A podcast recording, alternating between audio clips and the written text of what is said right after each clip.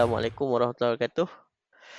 Uh, terima kasih diucapkan kepada Puan Salida Baharum kerana sudi bersama kita pada podcast pada hari ini. Sihat eh? Alhamdulillah sihat. Terima kasih juga sebab sudi menjemput saya bersembang-sembang malam ni. Uh, jadi ini sebenarnya satu sejarah lah. Uh, sebab sebenarnya kita orang podcast ni uh, dah 22 episod. Tapi setakat ni semua dia punya apa guest-guest dia semua lelaki lah. Jadi ini first time lah. Saya berasa terharu uh, ni jadi macam sebahagian daripada sejarah lah. Terima kasih. Mungkin uh, sebab nak uh, celebrate Hari Wanita Sedunia sekali kot. Bila lah Hari Wanita Sedunia? 8 8 8 Mac eh dah lama lah lepas tu kan? Uh-uh. tak apalah. Post celebration. Tak apa setiap hari adalah Hari Wanita. Terima kasih kerana acknowledge wanita. okay. Puan Salida ni merupakan uh, seorang data analyst ya betul lah data analyst eh? ya, yeah, betul. Data analyst lah. Dalam bidang apa tu? Energy and Natural Resources. Dal- dalam bahasa Melayu dia? Tenaga dan sumber semula jadi. Sumber semula jadi. Okey. Yeah. Jadi maksudnya bekerja dalam uh, sebuah syarikat international lah ni. Ya, yeah, sama level dengan Encik Fatih. Di di pesada antarabangsa lah. Kira bukan biasa-biasa ni. Biasa saja.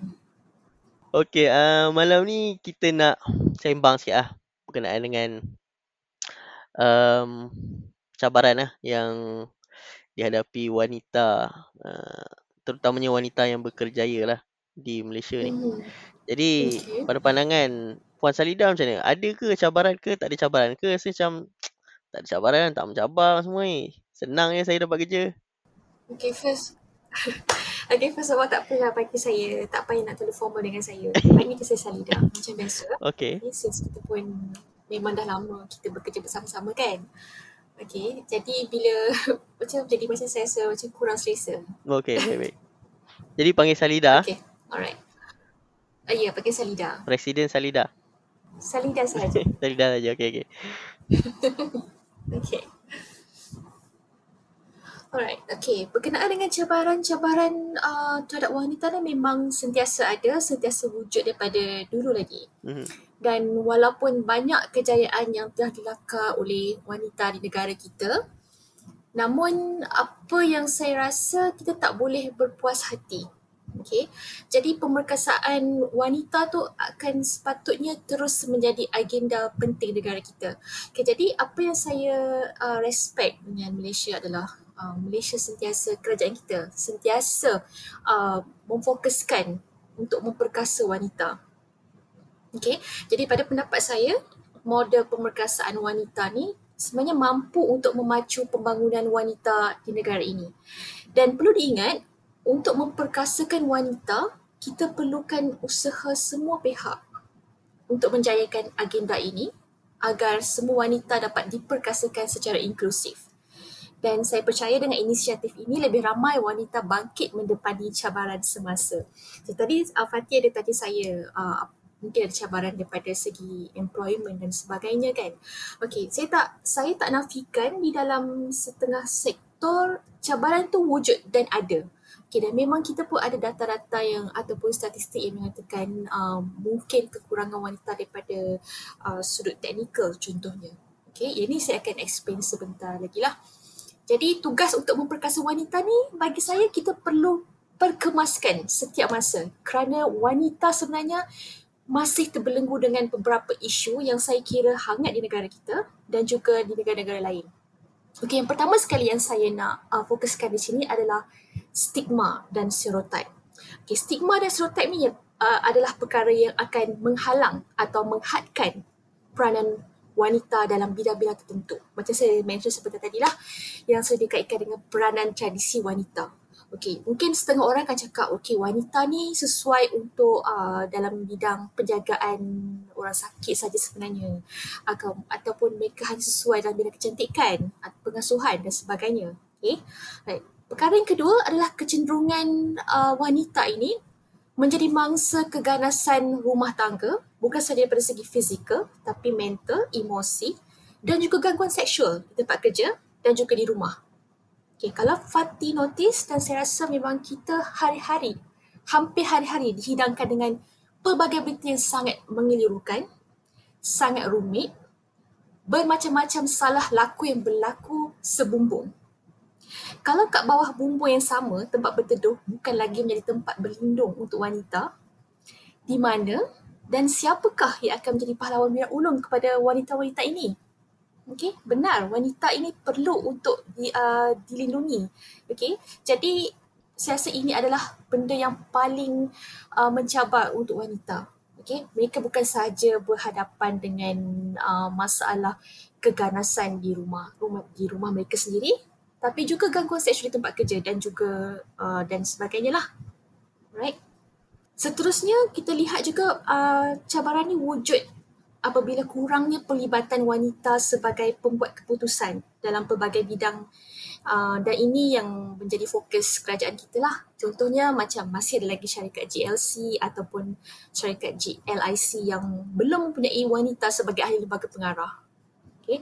Jadi uh, antara perkara yang saya rasa saya bangga dengan organisasi yang saya bekerja sekarang ialah mereka uh, sangat menggalakkan pemerkasaan wanita dan wanita diberi peluang yang sama untuk menjadi pembuat keputusan di tempat kerja kita. Kalau Fatih perasan lah. Okay. Jadi uh, buktinya sam- sehingga Oktober 2020 uh, statistik menunjukkan hanya daripada 25.4% daripada 100 syarikat yang terkenal di Bursa Malaysia yang memenuhi komitmen pengisian sekurang-kurangnya 30% ahli lembaga pengarah adalah wanita. Jadi ini adalah sesuatu yang kerajaan kita tengah fokuskan lah. Mereka nak lebih banyak wanita diberi hak sebagai pembuat keputusan di dalam syarikat GLI, GLIC dan juga GLC. Okey, cabaran seterusnya, beban terlampau.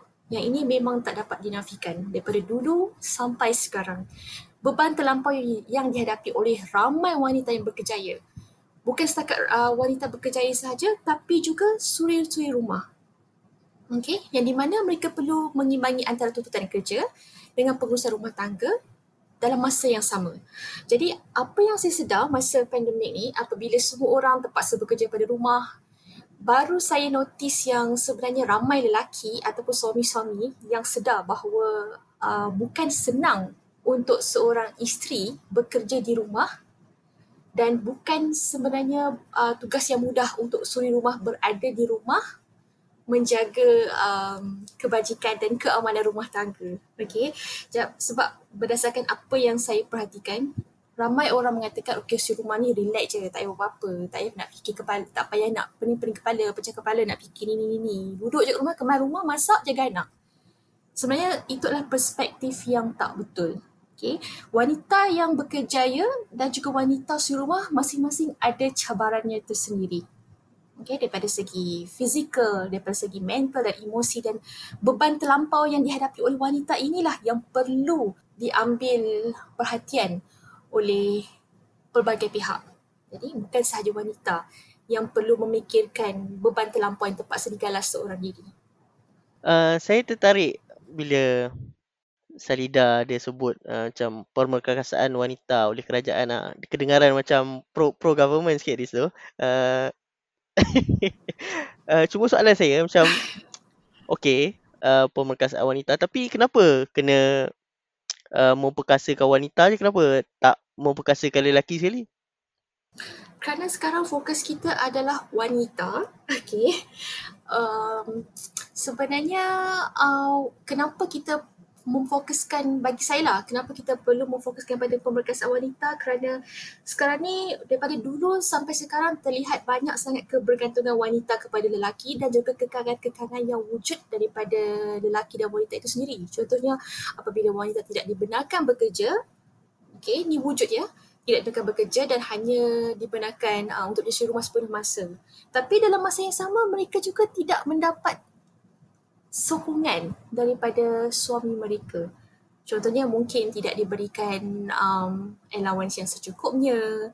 Okay, kita cuba kita tolak tepi berkenaan uh, tentang kemampuan suami untuk memberi allowance kepada isteri. Tapi apabila uh, isteri itu diletakkan uh, kebergantungan sepenuhnya kepada suami dan dihalang untuk mengembangkan bakat ataupun keinginan dia untuk maju ke hadapan, this is book Anything can happen.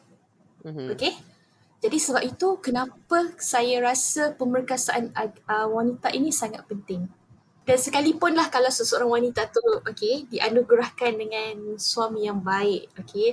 Tapi again itu semua adalah ujian. Kan kita tak tahu bila suami kita akan diambil ataupun you know akan pergi dan apa-apa terjadi pada dia. Jadi sebagai wanita adalah perlu untuk memperkasakan mereka mereka perlu untuk memperkasakan dirinya untuk menghadapi cabaran yang akan datang yang kita sendiri tak tahu apa yang akan berlaku.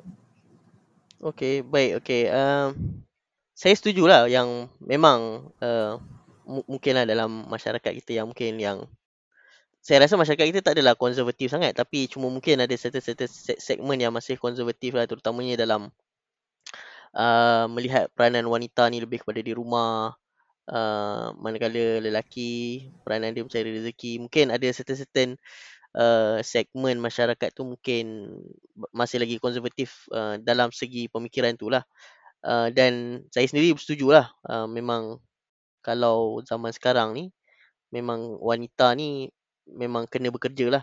Uh, sebab uh, macam yang Salida kata tadi, maksudnya uh, bila uh, bila dia ada ada pekerjaan, dia ada maksudnya dia ada kuasa ekonomi lah dalam rumah tu. Uh, maksudnya dia bukan saja uh, dalam dalam membuat keputusan tu kadang-kadang kalau dia tak ada kuasa ekonomi maksudnya dalam rumah tangga tu macam ada tak ada tak ketidakstabilan lah. Kan? Maksudnya semua yang apa keputusan semua uh, yeah. dari, dari sudut lelaki lah. Uh, jadi benda tu saya setuju lah. Saya nak tanya tadi berkenaan mm-hmm. dengan representation ataupun maksudnya uh, saya dah sebut tadi berkenaan dengan bagaimana kalau dalam board ataupun dalam uh, bahagian yang pembuat keputusan ni perlu banyak lagi wanita. Mm-hmm. Saya ada baca satu study, saya tak ingat lah. Uh, tapi tak silap di di negara Skandinavia okay. di negara Skandinavia tak ingat Sweden ke Finland uh, Skandinavia ni dia bukan negara yang konservatif lah dia memang paling orang kata apa paling free thinking lah free thinking punya society lah uh, dan memang tak ada agama dan sebagainya lah. Mm-hmm. Uh, jadi uh, bila dia orang buat survey, maksudnya uh, wanita ni dia memang memilih kerja. Maksudnya dia dia lebih suka kepada kerja-kerja yang macam benda-benda yang macam caring, macam jadi cikgu, nurse. Uh, jadi kadang-kadang uh, benda uh, kita nak buat mak- maksudnya kita nak jadikan benda tu 50-50 tapi 50-50 tu uh, kadang-kadang bukan sebab kita tak kita tak boleh buat sebab kita uh, impose something tapi sebab memang itu pilihan yang ada yang masyarakat yang pilih. Maksudnya wanita sendiri yang pilih kejaya-kejaya yang dia rasa macam tu. Jadi macam mana? Adakah benda tu relevan? Maksudnya memang kita kena dapatkan 50-50 punya number. Bagi saya saya setuju dengan apa yang Fatih cakap tadi. Dia uh, sebenarnya bergantung kepada apa yang tadi Fatih cakap tu. Uh, pilihan yang mereka buat Okay, dan dalam keadaan sekarang ni dan saya rasa banyak negara-negara di luar termasuk Malaysia yang di mana wanita ni sebenarnya very eager to progress, okay, untuk membuat uh, kemajuan dalam hidup mereka. Okay, bukan saya nak kata uh, warga Skandinavia tu tidak mahukan kemajuan. Bagi saya, wanita perlu diberi hak untuk membuat pilihan. Okay, kalau mereka memilih untuk menjadi uh, dan juga menyatakan hasrat untuk menjadi salah seorang pembuat keputusan. Kenapa kita galakkan? Okay. Kalau mereka berpotensi untuk menjadi uh, pembuat keputusan, kenapa kita perlu halang? Jadi di sinilah pemerkasaan wanita yang saya cuba maksudkan. Wanita perlu diberi pilihan dan perlu diberikan sokongan untuk membuat pilihan tersebut mungkin kita tengok sikit daripada angle yang berbeza sikit lah. Okay, eh. uh, okay dia dia memang uh, kita bagi pilihan. Maksudnya pilihan tu tak adalah dalam uh, masyarakat ni kita impose bahawa oh yang, yang certain-certain job ni laki je kena buat, perempuan tak boleh masuk. Tapi dalam saya yang saya tengok lah kan kadang-kadang dalam um, sama ada benda ni didesak oleh NGO ke ataupun certain-certain parti dalam masyarakat. Parti ni bukan parti politik lah, maksudnya parti lah. Uh, maksudnya mm-hmm. segolongan segolongan organisasi lah. Dia kata uh, dia tentukan contohnya uh, mesti uh, 30% mesti wanita ataupun 40% mesti wanita. Okey, kalau lah kita buat, maksudnya kita dah set kota kan. Jadi kalau lah kita dah buat set kota macam tu, okey contohlah uh, dalam 30% tu uh, kita dah open tapi 20% je yang apply yang nak yang minta. Jadi macam mana tu? Boleh ke kita nak letak kota? Dan kalau tak sampai kota tu nanti orang akan kata, "Oh, tengok masyarakat ni tengok dia apa? Tak mengutamakan wanita." Padahal benda tu memang pilihan. Macam mana? Ya, bagi saya kita tak boleh nak menghukum macam tu. Kata okey, memandangkan hanya 20% yang berminat instead of 30% yang sepatutnya kita fulfill tu, kita tak boleh menghukum. Kata, kita tak boleh kata okey, organisasi ni tak menyokong wanita. Tak, tak betul. Jadi sebenarnya apa yang uh, di sebaliknya, di sebalik kuota, uh, permintaan kuota 30% yang tadi Fatih mention tu, mungkin apa yang cuba disarankan uh, oleh kerajaan adalah untuk kita mencari dan menggilak potensi potensi daripada wanita yang akan kita groomkan mereka untuk kita letakkan mereka sebagai ahli lembaga pengarah contohnya di masa hadapan. Okay, it's okay, it's fine. Kalau buat masa sekarang kita cuma boleh fulfill 20% instead of 30%. Okay, itu tidak menjadi masalah. Tapi setiap uh, angka yang dipersembahkan uh, ataupun setiap perwakilan yang diletakkan ada justifikasinya sendiri. Faham tak? daripada segi uh, kelayakan dia, daripada segi credibility dan sebagainya. Bagi saya, saya melihat perkara tu macam itulah. Kalau tak cukup 30%, the rest of the 10%, kita gila pada bakat-bakat baru. Sebab saya saya tengok perkara ni macam contoh waktu study dulu. Saya dulu study di Rusia. Um, waktu kerajaan keluarkan mm-hmm. uh, apa borang um, surat tawaran tu uh, surat tawaran uh, maksudnya uh, dia buat interview and then dia buat surat tawaran lah kan. Uh-huh. Memang dia dia buat surat tawaran tu uh, maksudnya uh, ada 50 position uh, 40 tu dia uh, kepada lelaki lah. 10 tu kepada wanita so jadi 50. Tapi dalam 10 tu yang dikeluarkan surat tawaran tu biasanya dalam uh, satu atau dua je yang terima uh, mungkin uh, sebab apa Rusia ni mungkin dianggap macam satu negara yang mungkin berbahaya ke apa komunis dan sebagainya kan. Uh, jadi saya nampak macam benda tu lebih kepada macam pilihan bukan kepada macam kita tak nak bagi peluang sebab kadang-kadang kita bagi tapi memang memang macam tu memang dia rasa tak sesuai dia rasa tak nak pergi uh, jadi Ya, ya saya pun rasa saya pun setuju juga dengan apa yang Fatih cakap. Dia juga bergantung kepada kesesuaian dan juga credibility seseorang calon tu. Dan bagi saya tidak adalah kalau kita nak kata apabila tak ada uh, apabila suatu organisasi X contohnya tidak memenuhi kuota yang dikehendaki kita kata okey mereka tidak memperkasakan wanita tak boleh tak boleh buat keputusan ataupun tak boleh berkesimpulan macam tu sebab setiap apa yang diwakilkan dia mesti ada sebab. Ada kriteria yang telah ditetapkan. Dan of course lah kita akan pilih orang yang layak dan juga uh, yang selayaknya lah untuk memegang sesuatu jawatan tu. Itu bagi saya lah. Okay, kalau kita tengok dari contoh, okay maksudnya maksudnya kalau uh, daripada jawapan Salida tadi, tadi maksudnya kelayakan tu lagi penting lah daripada gender tu. Maksudnya kalau ada dua kandidat, uh, ya. laki lagi layak daripada wanita kita boleh laki lah ya bagi saya untuk dia bergantung kepada bidang yang kita kita melihat pasal satu bidang tu, okay? Contohnya kalau bidang yang kritikal, yang memerlukan seseorang tu mem- perlu memiliki um, kata apa, ke, kemahiran untuk perform satu task tu. Of course, kita akan tengok kepada skill dia instead of the gender. Tapi kalau uh, bagi kita kalau untuk kita menyokong ataupun still untuk membantu wanita-wanita ini, why not kita serap dan kita train mereka on on job training. Itu pun salah satu inisiatif juga. Okay. Tapi kalau katalah kalau macam ha. kita punya polisi adalah okay, uh, walaupun ada satu calon ni qualified, satu ni dia less qualified, kita ambil yang less qualified tu sebab dia wanita, so kita nak groom dia. uh, kalau dalam situasi macam tu takkah dia macam menginaya orang yang ada qualification lain tu. Sebab dia lelaki dia tidak dipilih macam mana? Uh, saya tak rasa itu satu penganiayaan. Sebab apabila sesuatu uh, wanita yang dia orang dah target untuk on job training mereka ada satu orang kata ada satu peruntukan khas untuk mereka.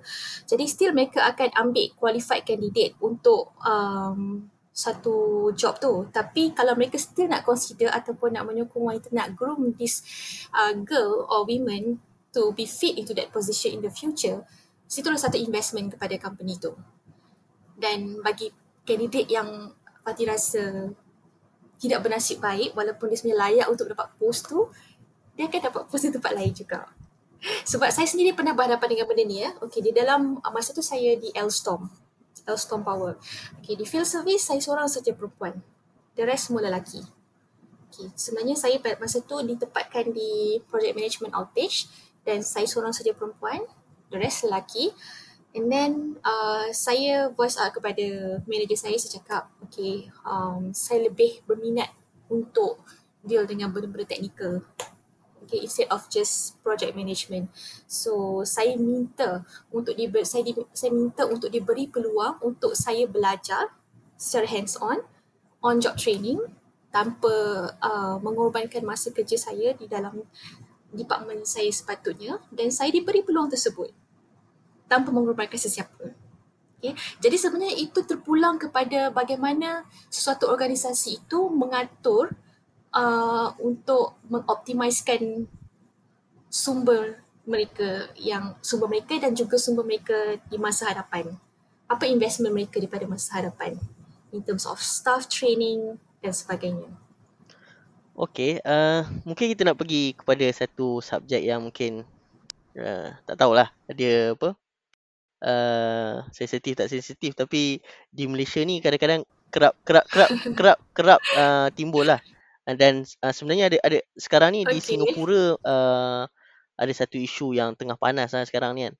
Uh, di mana mm-hmm. apabila di, di parlimen ni ada siapa nama dia Faisal Manap kan dia dia tanya kepada kerajaan uh, sebab di di di Singapura ni uh, dia punya uh, uniform uh, nurse uh, ataupun uh, polis dan sebagainya dia standard. Maksudnya tak boleh uh, kalau yang perempuan uh, semua tak boleh pakai tudung.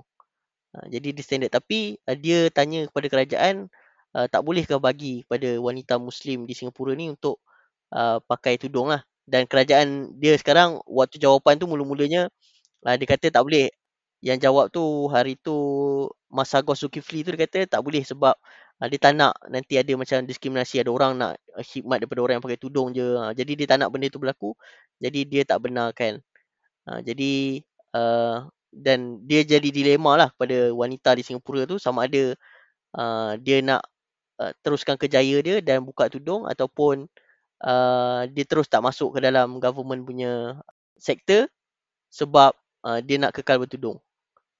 Uh, jadi, jadi di, di Malaysia ni ada uh, waktu 2019 ada satu kajian lah yang dibuat oleh Sen GPS. Uh, kajian ni agak uh, waktu dikeluar dulu agak macam uh, panas jugalah sebab dia bukan study pasal hijab uh, hijab saja. Dia study pasal apa racism in recruitment lah. Maksudnya bukan saja gender uh, dia dia juga kaji bagaimana uh, ras ataupun race seseorang tu mempengaruhi dia dapat ke tak uh, interview yang dipilih tu jadi dalam kajian itu ada uh, hijab factor dan dia uh, kajian tu dia memang dapati memang kalau uh, seorang perempuan ni dia berhijab dia less likely lah uh, to be uh, dapat uh, job yang dia pergi interview tu berbanding dengan orang yang tak berhijab. Dan uh, even uh, kalau dia letak gambar berhijab dalam uh, dia punya resume ataupun CV, dia biasanya akan dapat callback rate yang lebih uh, rendah lah berbanding orang yang uh, tak memakai hijab. Walaupun dalam dalam kajian tu sebenarnya orang tu orang yang sama. Cuma seorang pakai hijab, seorang tak pakai hijab. Macam tu je lah. Seorang pakai tudung, seorang tak pakai tudung. Jadi, pada pandangan Salida, dalam isu tudung ni macam mana? Adakah memang, maksudnya kajian ni berdasarkan data dia lah. Tak tahulah, mungkin kita boleh petikaikan dari segi uh, reliable ke metodologi dia atau ataupun sample size dia um, cukup besar ke untuk uh, represent Malaysia punya as a whole kan. Tak apalah itu dari sudut data ataupun dari sudut uh, teknikalnya. Tapi pandangan Salida sendiri yang dah berada dalam job force kat Malaysia ni, adakah uh, benda tu pernah dirasai berdasarkan pengalaman atau berdasarkan uh, mungkin ada kisah-kisah bersama dengan kawan-kawan ataupun uh, saudara mara yang ada tak benda tu terjadi ke ini uh, sekadar data tapi tak tak dirasai dalam dunia sebenar? Okay, saya saya pernah mengalami benda ni. Waktu tu saya uh, semester break. Okay, jadi setiap kali semester break saya akan memang cari kerja. Okay, so saya pernah uh, apply satu job ni dekat hotel dan sebenarnya saya pun tak tahu kata uh, job yang di offer tu perlukan saya berada di concierge counter. Okay. Jadi bila saya datang sana, saya dah submit resume semua dan baru dia bagi tahu, okay, you have a strong resume but uh, are you willing to take off your hijab? Because I think you look nicer without your hijab. Then I said, sorry, no, I'm not going to leave my hijab. Uh, if this job is not meant for me, it's fine. Then I just leave. So benda ni sebenarnya wujud. Dan kawan saya sendiri pun pernah uh, mengalami situasi yang hampir sama mereka tak dibenarkan pakai baju dengan panjang, kena pakai baju dengan pendek. In fact, masa saya bersekolah dulu pun, saya seorang, seorang atlet. Okay. Um, saya masa sekolah tu, okay, sekolah saya semua perempuan. Dan masa saya nak masuk uh, pertandingan tu, final, pihak sekolah saya mengatakan, okay, uh, you kena pakai short, you tak boleh pakai seluar panjang macam you selalu pakai ni. Saya kata, kenapa tak ada pakai seluar panjang? Saya okay je pakai seluar panjang. Kita sebab uh, panas kalau you pengsan apa-apa nanti dekat track susah. Kita okay, I have no problem dengan seluar panjang. I'm okay, saya jamin saya takkan pingsan. Memang kayaknya bukan setakat wujud di tempat kerja tapi juga di sekolah. Saya tak nafikan, benda tu memang wujud. Dan tidak sepatutnya berlaku. Jadi hotel tu tidak dinamakan lah, tak boleh, tak boleh disclose lah. tak boleh disclose. Hotel-hotel tu kat mana? Kat Penang ke kat mana? Kat Penang. Oh Penang ah, okey. Tak tak boleh pergi lah hotel-hotel kat Penang. okay. Uh, tapi mungkin ada certain job yang memang uh, required uh, tak pakai tudung. Macam mana? Contohnya macam jadi astronaut ke? Astronaut tak perlu pakai tudung. Tak boleh pakai tudung ke? Tak tahulah. Tak, itu contoh lah. Tak tahu lah. itu just, just, just contoh lah. Just contoh saya, saya rasa sebenarnya tak ada halangan untuk uh, apa-apa sektor pekerjaan untuk tidak memakai tudung unless lah kalau macam kerja tu kerja TRO then kenapa nak pakai tudung betul tak? Okay. Mm-hmm. Dan bagi saya untuk kerja-kerja eksekutif ataupun kerja-kerja di bidang uh, perubatan ke health healthcare ke perindustrian ke saya tak nampak apa isunya dengan hijab tu. Okay. Sebab sepatutnya apa yang dilihat adalah kualiti kerja dan mm. juga attitude pekerja itu sendiri. Contoh macam di, Singapura, di, di Singapura tu yang saya sebut tadi tu, hmm. uh, menteri yang jaga hal ehwal Islam tu, uh, Masa Masa Agor Zulkifli tu dia kata uh, sebab apa dia tak bagi orang pakai tudung dalam uh, uniform government punya uniform punya sektor adalah sebab dia tak nak berlakunya diskriminasi sebab dia kata tudung ni dia namp- dia memang jelas membezakan antara okey orang ni muslim orang ni tak muslim. Jadi mungkin ada certain uh, Muslim punya mungkin kalau dia bekerja dalam sektor perubatan mungkin dia dia prefer doktor yang pakai tudung je. Maksudnya dia tak nak pergi. Kalau doktor yang tak pakai tudung dia tak mau pergi. Ataupun mungkin ada non muslim yang dia rasa oh dia tak nak dia ditreat oleh orang yang pakai tudung orang yang muslim. Ha, jadi mac- maksudnya bila ada ada perbezaan tu dia akan menimbulkan perasaan tidak harmoni di kalangan masyarakat Singapura. Ni ini dia dia punya dia punya uh, apa justification lah. Bukan bukan saya punya justification. Bagi saya macam agak kelakar kat situ sebab bagi saya kalau saya nak berjumpa doktor ataupun kalau saya nak menerima rawatan daripada nurse ataupun uh, hospital, saya akan tengok dia punya credential. Okay uh, dan juga tidak adil kalau saya membuat uh, ataupun memberi pendapat berdasarkan pandangan saya sendiri. Tapi untuk menteri tersebut, adakah dia mengemukakan bukti uh, itu dengan statistik ataupun data yang mengatakan okey apabila uh, seorang doktor tu pakai hijab dia dapat lagi banyak patient compared to doktor non-muslim. No, sebab saya tak rasa dalam bidang perubatan itu yang akan diutamakan oleh pesakit. Pesakit sebenarnya lebih suka kepada doktor yang tahu buat kerja dan tahu melayan dan tahu bagaimana nak um, berkomunikasi dengan patients. Saya rasa itu tidak adil dan tidak bernas pendapat tersebut. Banyaklah uh, wanita-wanita muslimah yang daripada Singapura dia tulis dia kata contohnya di UK pun uh, ada apa ada certain doktor yang dah invent apa hijab for doktor di New Zealand pun dibenarkan uh, tapi dia kata dia pelik lah kenapa uh, itu justification dia orang lah dalam dia orang punya perjuangan nak nak nak nak bagi uh, bahawa dalam government sector ni boleh juga pakai tudung dan dia orang kata macam uh, dia kata negara-negara Europe pun uh, ada yang membenarkan kan uh, kenapa Singapura itu itu dia punya ni lah. Hmm. Kurang bernas dia punya alasan tu. Kurang Mungkin bernas eh? cari. Ah yes, mungkin dia perlu fikirkan sebab yang lebih musabak lagi. Ada gang- gangguan audio ah esok. Sorry sebab saya punya rumah ni dekat tepi bukit. Jadi akan berlaku interference kadang-kadang memang ada masalah. Gempa bumi. Lah kat sini. Oh ya ke? Dan rumah saya corner lot betul-betul oh, okay. facing dengan bukit.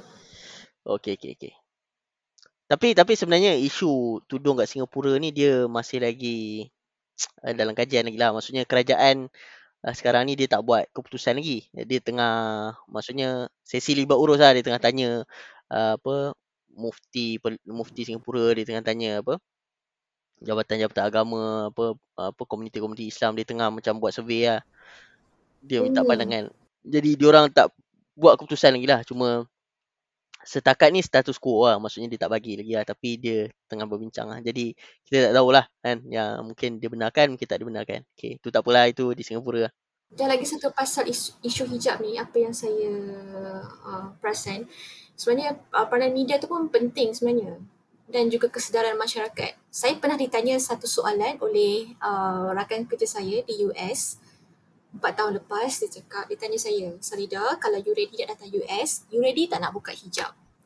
Uh, masa tu Trump adalah presiden US. Pada ketika itulah dia cerita dan cakap, okay kalau dekat sebab dekat sini, dekat kawasan ni, kata sesiapa yang berhijab memang kena serang. Kata, so are you ready to remove your hijab if we invite you to come here? Cakap, uh, I'm not going to remove my hijab no matter what. I will come in peace. I come in peace. Tapi dia cakap, Okay, tapi dekat sini perspektif mereka tentang orang berhijab ni adalah lain. Okay, jadi apa yang saya dapat simpulkan situ sebab mereka bagi mereka sesiapa sahaja yang berhijab Muslim dan mereka adalah teroris, mereka adalah pengganas. Jadi inilah satu perspektif yang perlu dibetulkan oleh media itu sendiri. Dan sebenarnya saya uh, notice banyaklah sebenarnya daripada uh, pihak-pihak barat ni yang memomokkan dunia dengan mengatakan okey Islam ni adalah pengganas. Jadi sesiapa saja yang berhijab tu mereka tu adalah pengganas. Nah, itu adalah mereka mereka punya mentality dan juga perception. Okey, um, sebenarnya isu, isu hijab ni just uh, sebahagian lah daripada isu-isu wanita yang hmm. mungkin sekarang lah sekarang uh, sedang sedang berlaku lah kan. Uh, dan uh, mungkin kita ada ada lagi isu-isu lain berkenaan dengan wanita ni. Dan saya dapati contohnya di syarikat kita tu macam syarikat kita bukan syarikat kita syarikat online sebenarnya kita bekerja situ. Uh, kadang banyak banyak apa uh, program lah. Apa woman circle dan sebagainya. Saya saya saya tak join lah sebab saya rasa macam oh saya sebab saya ah uh, bukan woman kan. Macam dengar macam tak inklusif lah. Itu untuk wanita je. Okay, jadi kita tak apa lah, tak join lah jadi biasanya dalam perbincangan-perbincangan macam tu, apa yang dibincangkan? Okay, sebenarnya dalam, uh, okay, saya merupakan bekas ahli Women of Circle dan sekarang kita dah um, buat pembaharuan dan juga uh, penambahbaikan terhadap kumpulan tersebut dan kita dah tukar kepada Women at IHS Market. Okay, dan juga agenda tu pun kita dah upgrade. Juga pemberkasaan wanita di IHS Market. Jadi masa peringkat awal penubuhan uh, Women Circle tu, uh, pihak uh, pengurusan mereka memilih ataupun shortlistkan beberapa wanita daripada beberapa department yang mempunyai potensi untuk berkembang di dalam kerjaya. Itu mereka kena pilot test lah. Jadi ada beberapa, masa tu grup kami kecil. Jadi apa yang difokuskan pada ketika itu adalah uh, mengenai uh, bagaimana kita nak mengembangkan potensi diri dan juga mengembangkan kerjaya kita. Dan saya sebagai salah seorang ahli pada ketika itu juga menyuarakan uh, yang sepatutnya kelab ini walaupun namanya Women Circle, kita patut juga include lelaki sebab wanita perlukan lelaki juga untuk berjaya.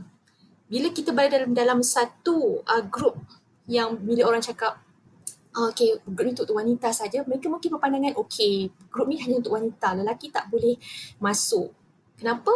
Sebab mereka ada agenda mereka sendiri. Mereka nak maju dengan sendiri. Mungkin mereka mungkin ada juga lelaki-lelaki ataupun wanita-wanita di luar sana yang mengatakan perempuan wanita-wanita di dalam grup ni mereka berpendapat we don't need a man in our life. No, sebenarnya bukan macam tu.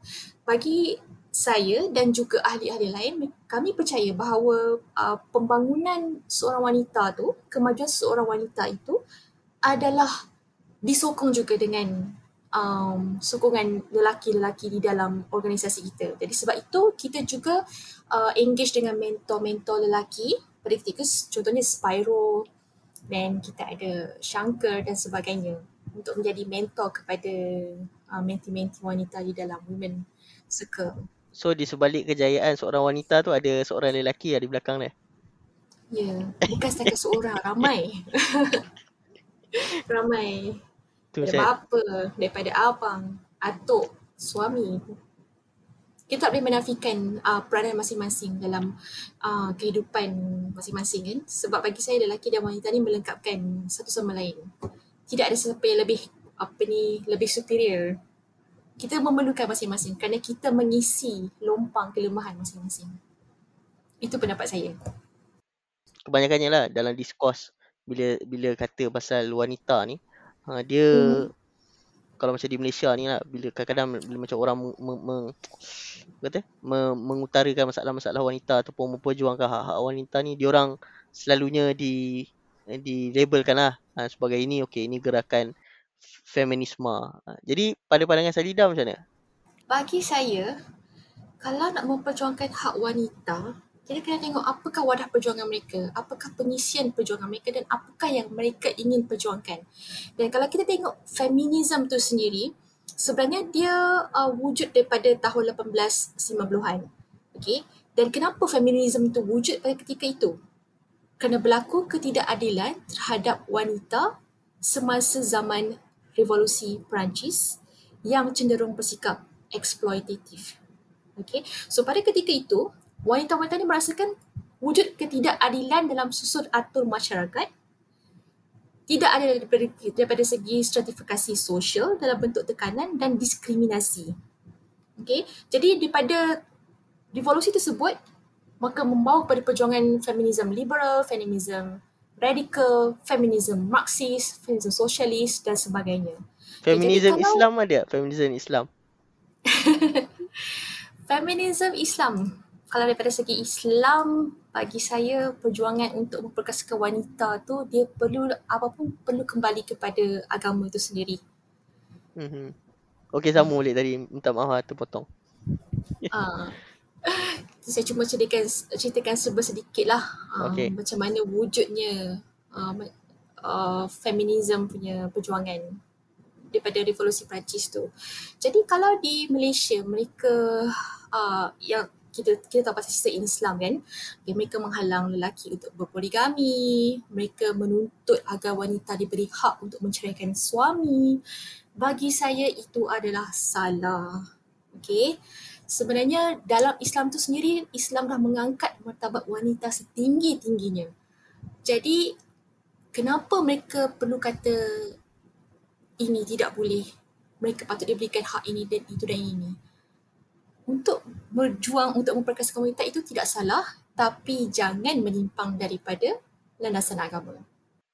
Tapi tapi mungkin uh, mungkinlah pada mungkin pada masyarakat Islam yang mungkinlah di Malaysia ni nak kata terlalu konservatif sangat pun tak ada juga kan.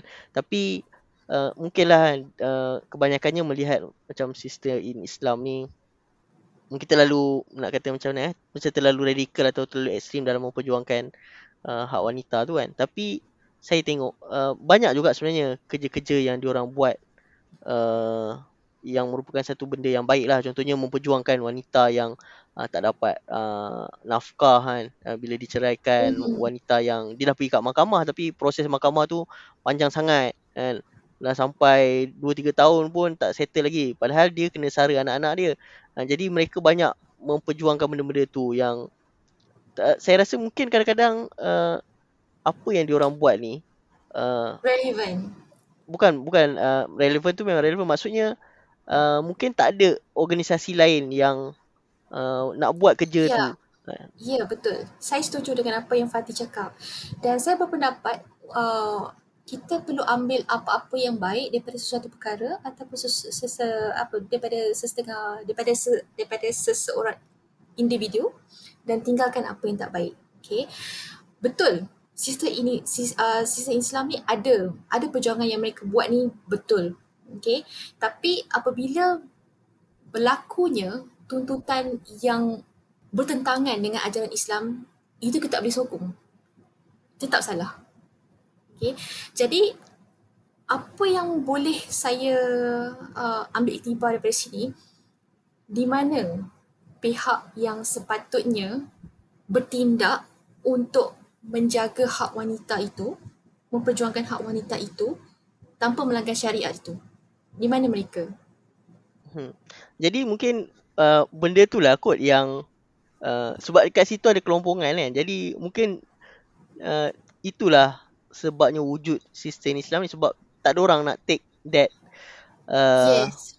Dan mereka lebih vokal. Mereka lebih vokal dan mereka lebih berani untuk um, memperjuangkan wadah perjuangan mereka. Jadi sebenarnya dalam situasi ini memberi peluang kepada wanita-wanita yang betul-betul ingin memimpin untuk muncul untuk membetulkan keadaan ataupun membantu membetulkan sistem ini Islam ni. Mm-hmm. Itu bagi saya. So so maksudnya ni ni pada pandangan saya lah. Pandangan saya uh, feminisme ni dia tak adalah salah ataupun dia tak adalah uh, sesat ke apa ke secara total. Maksudnya dia kena tengok jugalah apa isi apa wadah perjuangan yang uh, apa isi dia kan. Uh, selagi yeah. uh, mungkinlah uh, macam Salida ada sebut pasal sejarah dia daripada revolusi Perancis ke apa sebenarnya. Tak semua benda-benda idea barat ni uh, sesuai dengan uh, latar masyarakat kita dengan kita punya budaya dan tak semua juga tak sesuai. Uh, maksudnya kita kena uh, tengok jugalah kan yang mana yang sesuai uh, boleh kita ambil mana yang baik kita boleh ambil dan mana yang mungkin tak sesuai dengan norma dan uh, adat istiadat pegangan, uh, kita. Uh, pegangan kita jadi kita tak ambil jadi bagi saya tak adalah dia totally salah kalau feminisme tu nak memperjuangkan hak wanita uh, wanita yang tertindas yang tak dapat nafkah uh, yang uh, apa dianiaya dalam rumah tangga kan dan sebagainya bagi saya tak ada masalah kan kalau ya, itu, itu perjuangan dia. Mm-mm, betul. Betul. Dia perlu berbalik kepada tujuan perjuangan dia dan adakah perjuangan itu tidak bertentangan dengan pegangan hidup kita dan juga norma-norma masyarakat kita. Kalau macam mereka menuntut agar perempuan menjadi imam semasa solat itu memang totally salah lah. Oh ada ada eh dia, dia ada minta? Ada. Ada. Okey. Saya tak adalah maksudnya baca uh, sangat statement dia ataupun follow terlalu rapat lah. Tapi cuma kadang-kadang saya tengok uh, mungkinlah ada yang uh, benda yang dia vokal kan tu terlalu macam tak sesuai lah dengan fahaman yang ada dekat dalam masyarakat kita kan. Tapi dari satu sudut lain kadang-kadang saya tengok uh, terutamanya daripada legal support lah. Diorang ni banyak bagi legal support uh, kepada wanita-wanita yang ditindas dan saya rasa itu sebab dia dia orang relevan dalam masyarakat. Uh, sebab uh, orang lain ni mungkin kata oh ni set tapi dia orang buat the groundwork kan maksudnya Betul. dia bantu uh, tapi organisasi lain just cakap dia ni set tapi tak tak dalam masa yang sama dia tak membantu tak buat, uh, tak buat benda yang membantu orang yang tertindas dalam sistem yang ada jadi mungkin disebabkan dia orang ada peranan tu jadi orang tengok masih ada relevannya lah dan masih ada pengikutnya Uh, saya nak berkongsi satu pengalaman. Yang ni tak berkaitan dengan wanita lah. Uh-huh. Tapi berkaitan berkenaan dengan NGO yang membantu gelandangan di Penang okay. uh-huh. khususnya. Okay, saya tak ada niat untuk menyerang sesiapa ataupun mana-mana agama. Saya uh, selut dan saya hargai setiap usaha NGO yang membantu geladangan-geladangan di Penang terutamanya dan membantu gelandangan ni hari-hari bagi makanan. Semua saya saya betul-betul rasa terharu dan rasa okey memang saya selut dengan apa tindakan mereka. Tapi uh, lebih kurang tujuh tahun lepas saya ada join satu program ni dan NGO yang kita collaborate masa tu pengasas dia adalah Mak Saleh. Mm-hmm. Saya rasa nama dia Friends kot. Nama NGO ni Friends kalau saya tak silap. Kalau saya tak silap lah. Sebab saya ingat apa yang saya buat masa tu, saya tolong mereka masak dan masak untuk gelandangan. Jadi bukan setakat, bukan setakat kita just visit pergi ke lorong-lorong dan bagi makan. So uh, NGO ni mereka ada sediakan tempat tinggal, kemudahan tempat tinggal, kemudahan counselling, kemudahan untuk mandi, makan, rehat dan sebagainya di tempat tersebut. Apabila saya katakan counselling, okay, saya tanyalah juga dengan orang yang NGO tu, okay, apa masalah-masalah yang mereka akan share dengan you all? Uh, adakah mereka kena halau ke apa ke? Kadang-kadang mereka ni mereka ada rumah tapi mereka ni penagih dadah tapi mereka tak ada tempat untuk mereka uh, dapatkan kaunseling. So kami datang bagi kaunseling. Dan gelandangan-gelandangan yang datang ke tempat mereka hari-hari itu adalah terdiri daripada pelbagai bangsa. Pelbagai bangsa, pelbagai agama. Hmm. Okay. Dan NGO ni menggalakkan setiap hari Rabu mereka akan ajak gelandangan-gelandangan ni untuk pergi ke gereja mendengar syarahan mereka. Mm-hmm. Mereka ajak semua sekali. Okay. Jadi uh, so boleh nampak lah uh, daripada, daripada sudut pandangan NGO ni, okay, dia memberi support in terms of uh, counselling, emotional dan juga in fact dia menyediakan peluang pekerjaan kepada gelandangan-gelandangan ni. Mereka tolong cuba carikan kerja untuk gelandangan-gelandangan ni. Bekerja hmm. di kedai kedai buku, bekerja penjual surat khabar. Asalkan mereka bekerja, tidak bukan dengan hanya duduk dan mengharapkan ihsan um, belas ihsan daripada orang dan mendapat makanan hari-hari. Okay, so berbeza dengan NGO lain saya pernah join sebelum ni. Okay, mereka just bagi makanan ni ni. Saya bukanlah nak macam nak membezakan, okay, sebab saya faham setiap NGO tu mereka ada kekangan masing-masing daripada segi masa, daripada segi kewangan dan sebagainya. Tapi dedikasi ni berikan oleh NGO yang nama Friends ni, mungkin saya silap saya tak ingat, bagi saya dedikasi mereka cukup luar biasa. Uh-huh. Mungkin Fatih faham apa yang saya cuba nak sampaikan. Maksudnya kita sendiri tak tak tak tak buat benda tu lah. Maksudnya ada orang lain buat. Jadi kita pun tak boleh nak salahkan dia. Dia dia dia, dia maybe lah dia buat dia mesti ada motif kan. Masing-masing semua orang ada motif. Yeah. Jadi mungkin motif tu mungkin sebab dia kesian, mungkin religious punya motif apa dan sebagainya tapi at least lah dia tolong. Betul. Okay, uh, terima kasih atas perkongsian tu. Uh, jadi mungkin kita dah menghampiri uh, menghampiri sikit lagi lah. Mungkin ada sikit lagi uh, menghampiri sejam. jadi mungkin sebelum sebelum kita nak uh, pergi kepada penutup, mungkin um, saya ada baca satu buku ni yang saya rasa kalau memang saya memang akan recommend lah. Uh, kalau berkenaan, berkenaan dengan wanita dan kerjaya ni memang uh, saya selalu recommend lah buku ni uh, yang ditulis oleh Sheryl Sandberg tu. Oh. Uh, tajuk dia Lean In. Uh, LinkedIn? Lean In. L-E-N uh, oh. I-N. Lean In. Maksudnya... Bolehlah saya pinjam lepas ni. Uh, tak pasti buku tu ada kat mana. Eh. Ada kat office kot. Uh, oh ya ke? Saya uh, datang office malam. Oh ya ke? Ada atas meja. Uh. Uh, buku tu bagus lah. Dia macam... Dia dia dia bahaskan dilema uh, wanita ni kadang-kadang sebab wanita ni dia nak kena pilih uh, antara family ke kerjaya. Kan? Sebab dan dalam buku tu dia tak judgemental lah. Maksudnya kalau perempuan tu pilih family uh, tak apalah itu memang pilihan dia kan. Tapi kalau perempuan tu nak memilih uh, kerjaya uh, tak apalah ya, atas pilihan dia. Tapi kalau dia macam dia terpaksa macam dia dia membahaskan dilema tu lah. Dan dia juga uh, membahaskan lah, contohnya kalau macam wanita yang uh, mengandung dan pregnant dan sebagainya kadang-kadang dia orang ni macam uh, step back uh, before they have to step back maksudnya uh, contohnya kalau dia dah mengandung 5 bulan dia dah stop dah untuk ambil take more responsibility. Dan sebenarnya uh, dia punya pandangan lah. Dia punya pandangan dia kata uh, sepatutnya uh, jangan berhenti sebelum masa untuk berhenti. Maksudnya macam tu lah. Uh, dia punya pandangan. Uh, buku-buku tu bagus lah. Jadi uh, pada pandangan Salida di, di, di Malaysia ni uh, adakah undang-undang budaya yang ada tu uh, cukup untuk membuat pilihan uh, untuk memberi wanita ni pilihan lah Ha, kalau dia orang nak stay in the job ke? Tidak semua organisasi macam tu. Tak semua? Okay, sebab saya pernah join uh, this focus study by USM dan juga universiti pada UK. Mereka datang ke IHS masa tu dan saya adalah salah seorang peserta yang terlibat uh, dalam sesi tersebut dan juga ada beberapa orang daripada company yang lain datang memberikan buah fikiran dan juga pengalaman mereka masa sesi tersebut lah.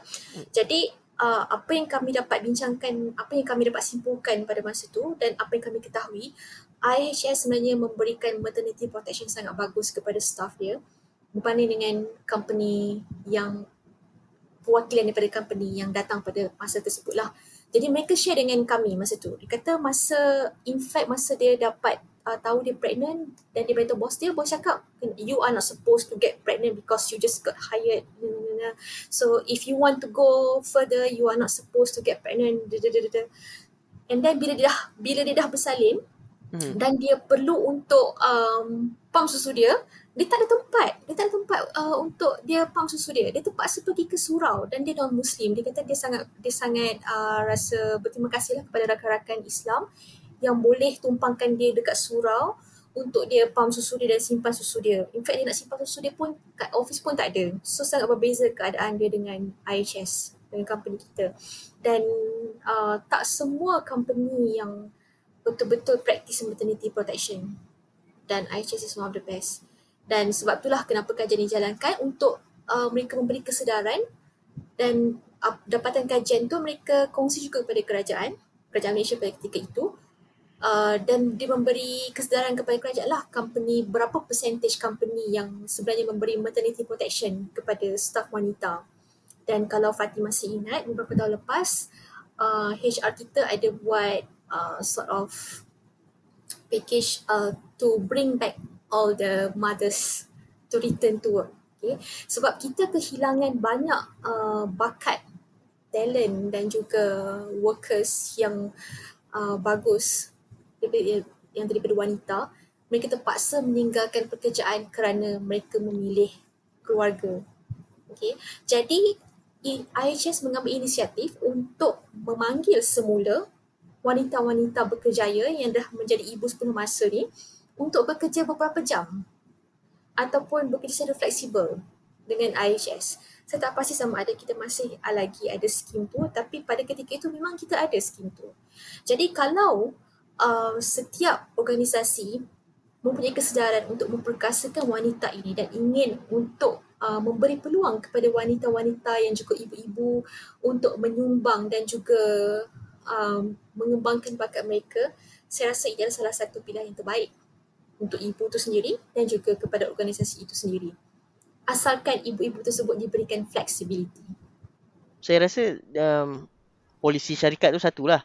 Kan? Dan mm mungkin yang keduanya adalah um, availability untuk hantar anak kepada talika ataupun sebab certain-certain mak uh, dia macam over nak kata overprotective ke dia ada naluri ibu lah maksudnya dia nak hantar kepada pengasuh pun dia macam tak sedar hati macam tu lah kan? kalau bapak ni macam ah, hantar je lah okey tu ah, macam tu kan tapi uh, kalau macam uh, ibu-ibu ni dia macam selamat ke tak selamat ni kan. Macam dia dia macam ada uh, dia punya naluri keibuan dia lah kan. Ya yeah, uh, saya dan, faham saya faham.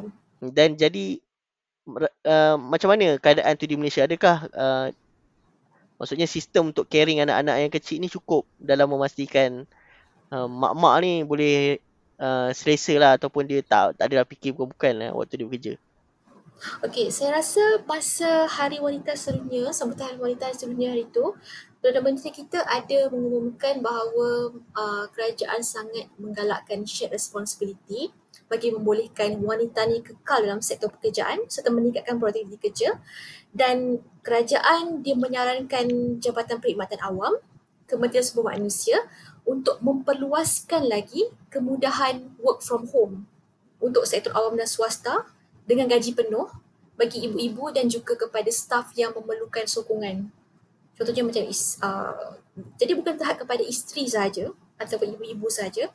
Hmm. Dia juga boleh uh, digunakan oleh suami-suami yang perlukan lebih masa untuk uh, isteri yang baru bersalin ataupun menjaga kebajikan uh, keluarga apabila berlaku kematian dan sebagainya. Jadi ini adalah bila kerajaan sendiri dah menyuarakan benda ni saya rasa kita nampak satu benda yang positif yang mungkin akan menggalakkan lagi produktiviti dan juga mengurangkan kerisauan ibu-ibu tu. Saya faham. Saya kalau saya berada di tempat ibu saya pun saya akan buat benda yang sama. Okay. Saya akan takut ataupun bila saya bekerja kat office saya akan rasa macam tak tenteram. Apa jadi kat anak saya? Jadi bagi saya, saya tak kisah untuk bekerja di rumah sambil menjaga anak saya asalkan saya pasti dan saya nampak anak saya apa yang berlaku dekat dia ni semua. Yes, penat memang penat. Jadi sebab itulah uh, dalam program pemerkasaan wanita, wanita perlu diberikan sokongan oleh semua pihak. Bukan sekadar wanita itu perlu berdiri dan gagah dengan sendirinya. Okey, terima kasih. Uh, kita dah menghampiri lah sikit lagi. Jadi okay. mungkin uh, sebelum kita menutup ah mungkin ada ada point yang uh, Salida dah buat research apa tapi tak ditanya ke ataupun mungkin ada benda-benda lain dan, dan yang kita terlepas daripada perbincangan ni yang sepatutnya dimasukkan dalam agenda ni. Hmm, saya rasa buat pasal ni uh, ini sajalah. Mungkin kalau kita nak uh, perbincangan lanjut mungkin kita boleh adakan sesi lain bergantung kepada parti sendiri. Tapi untuk orang kata warm up session ni saya rasa Oh ni, oh ni baru warm up eh? Oh ya. Yeah. okay, okay, okay. So, so maksudnya kena jemput lagi lah? Eh, tak adalah. okay, tapi cuma apa yang saya boleh uh, sebelum kita meninggalkan sesi ni, apa yang saya boleh rumuskan, sebenarnya Malaysia dah menunjukkan banyak penambahbaikan dari segi penyertaan wanita. Tapi jurang antara wanita serta lelaki tu masih ketara. Dan sebab itulah kerajaan sekarang giat dengan modul pemer- pemerkasaan wanita. Kenapa ke, uh, mereka nak memperkasakan wanita? Bukan kerana nak kata okey, saya wanita, saya perlu kuat, saya tak perlu lelaki. Bukan. Kerana wanita adalah tonggak masyarakat. Okay, wanita itulah yang akan membimbing keluarga, wanita itu perlu pendidikan untuk menjadi model kepada anak-anaknya dan juga wanita perlu kuat untuk membantu suaminya. Bukan sekadar bergantung sepenuhnya kepada suaminya. Itu saja. Itu saja. Ya, terima kasih. Okey. Terima kasih lagi lah kepada saya ucapkan sekali lagi kepada Salida Baharum yang bersama kita uh, pada sesi podcast kali ini lah yang mengupas uh, berkenaan dengan uh, peranan dan cabaran uh, wanita pada hari ini lah. Uh, jadi kita lihat memang sebenarnya lelaki lelaki pun ada cabaran juga kan. Uh, Betul. Uh, uh, tapi mungkin uh, bila uh, dalam konteks budaya ataupun dalam konteks uh, kita tengok data dan statistik ni mungkin uh, kita nampak lah bahawa yang uh, memang dua-dua ada cabaran tapi mungkin wanita lebih perlulah uh, di diperkasakan dan uh, uh, maksudnya uh, di kalau undang-undang tu tak cukup perlu digubal lagi dan sebagainya lah. Maksudnya untuk membantu produktiviti negara sebab uh, saya rasa uh, Perdana Menteri yang ke tak ingat yang ke berapa dia pernah sebut lah uh, yang bahawa sebenarnya kalau kita tak mem- tak memberi peluang lah kepada wanita untuk bekerja jadi kita sebenarnya kita dah hilang separuh daripada kita punya talent ataupun kita punya uh, kita punya apa keupayaan lah dalam sebuah negara ni. Betul. Jadi terima kasih sekali lagi uh, kita akhiri di sini. Uh, terima kasih. Terima kasih juga kerana menjemput saya. Uh, baik, uh, sama-sama. Kita jumpa lagi di uh, sesi podcast yang seterusnya. Assalamualaikum warahmatullahi wabarakatuh. Waalaikumsalam.